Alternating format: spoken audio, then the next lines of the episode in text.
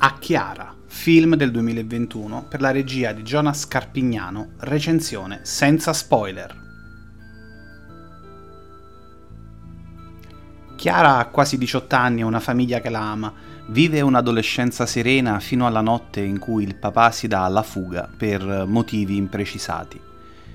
Inizia a farsi delle domande ed inizia a farle agli altri, ottenendo come risposta eloquenti silenzi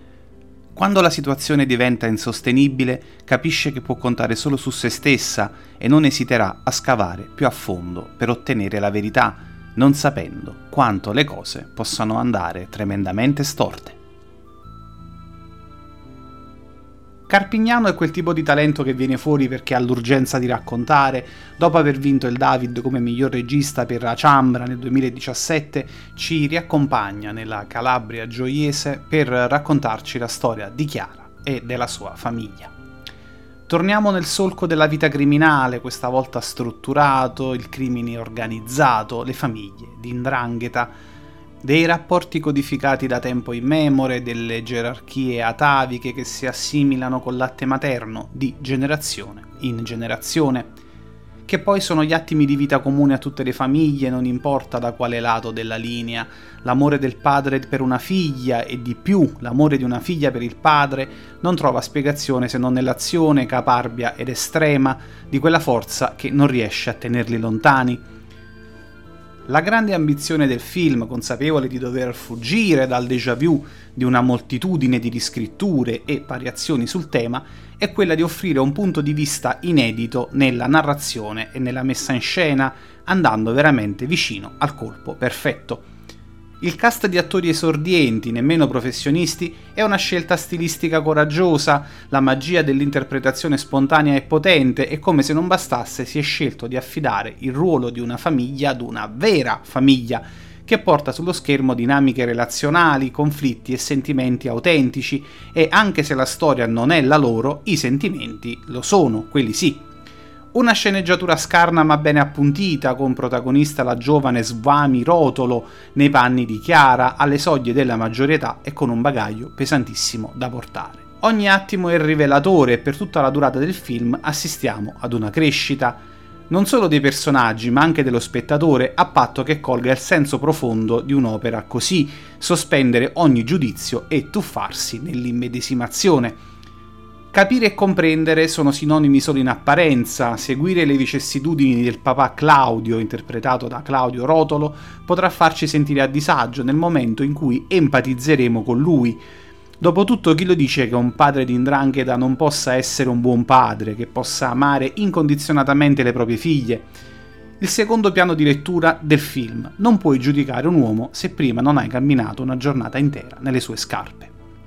Ma l'opera di Carpignano non si ferma qui, crea un universo narrativo che si ricollega ai film precedenti e ne condivide anche gli attori, torna ad esempio il protagonista di Achambra, Pio Amato in un breve cameo, e le location. L'intento evidente è quello di comunicare che non esiste soluzione di continuità in queste storie e anche se ogni essere umano è un'isola, visti da abbastanza lontano, restiamo un arcipelago.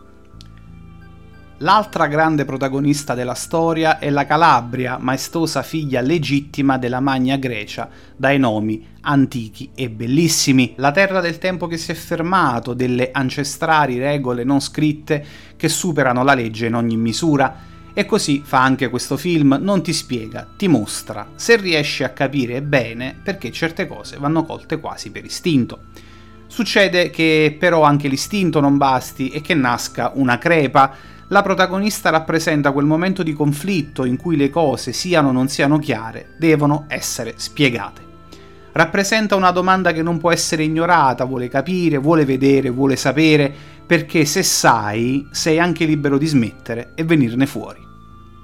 Il film arriva ai David di Donatello 2022 con eccellenti propositi, candidato in migliore attrice protagonista, miglior produttore, miglior montaggio, miglior compositore, miglior sceneggiatura originale e migliori acconciature è riuscito a mostrare una realtà italiana, certo, ma non esclusiva, dal di dentro, evitando moralismi e la cattedra dell'obiettivo della macchina da presa. Carpignano vive da dieci anni nella piana di Gioia Tauro e dimostra di aver assimilato questa terra così facile alla seduzione, al punto di lasciare indietro anche il principio morale se ciò riuscisse a fargli raccontare meglio qualcosa di vero. Sembra un paradosso, ma ciò che ci arriva dritto in faccia guardando questo film è come sia facile stare a un metro e mezzo dal suolo e pontificare su ciò che è giusto e ciò che è sbagliato. Il verbo giustificare sarebbe un'imperdonabile semplificazione. L'uso del dialetto calabrese è imprescindibile, farne a meno avrebbe mutilato il film, di tanto in tanto compaiono sottotitoli, ma tale è l'espressività dei volti che del dialogo se ne può tranquillamente fare a meno. Tanta attenzione nel rappresentare il fattore umano. Qui gli uomini sono taciturni e insondabili, sono un codice illeggibile e oscuro, le donne sono depositarie di segreti forti come le fondamenta della terra e belle come madonne bizantine Qui non c'è spazio per la miseria umana, ognuno è prezioso, ognuno è speciale. Nota di merito per il comparto audio che con un commento musicale quasi assente riesce da solo a tenere la tensione alta, quello che arriva verosimilmente dalla presa diretta riesce in più occasioni a far sobbalzare il cuore davvero con niente, pura magia del cinema, signore e signori. In un cast di attori non professionisti, la famiglia Rotolo al completo, con Claudio, Carmela, Grecia, Giorgia insieme a Suami e Croce e Delizia, se da un lato, come detto, offre un'interpretazione realistica e priva di sovrastrutture, dall'altra, in alcuni punti, personaggi dalla presenza troppo compassata e naturale spezzano la linea del pathos, arrivando come schiaffi pesanti. Ci sono momenti in cui la sceneggiatura tira il freno a mano, attingendo al didascalico in maniera improvvisa e inspiegabile, difficile dire se sia necessità realizzativa o una ruvidezza dovuta a scarsa esperienza. Certamente non difetti insormontabili, ma imperfezioni che pesano sull'intrinseca delicatezza di un film così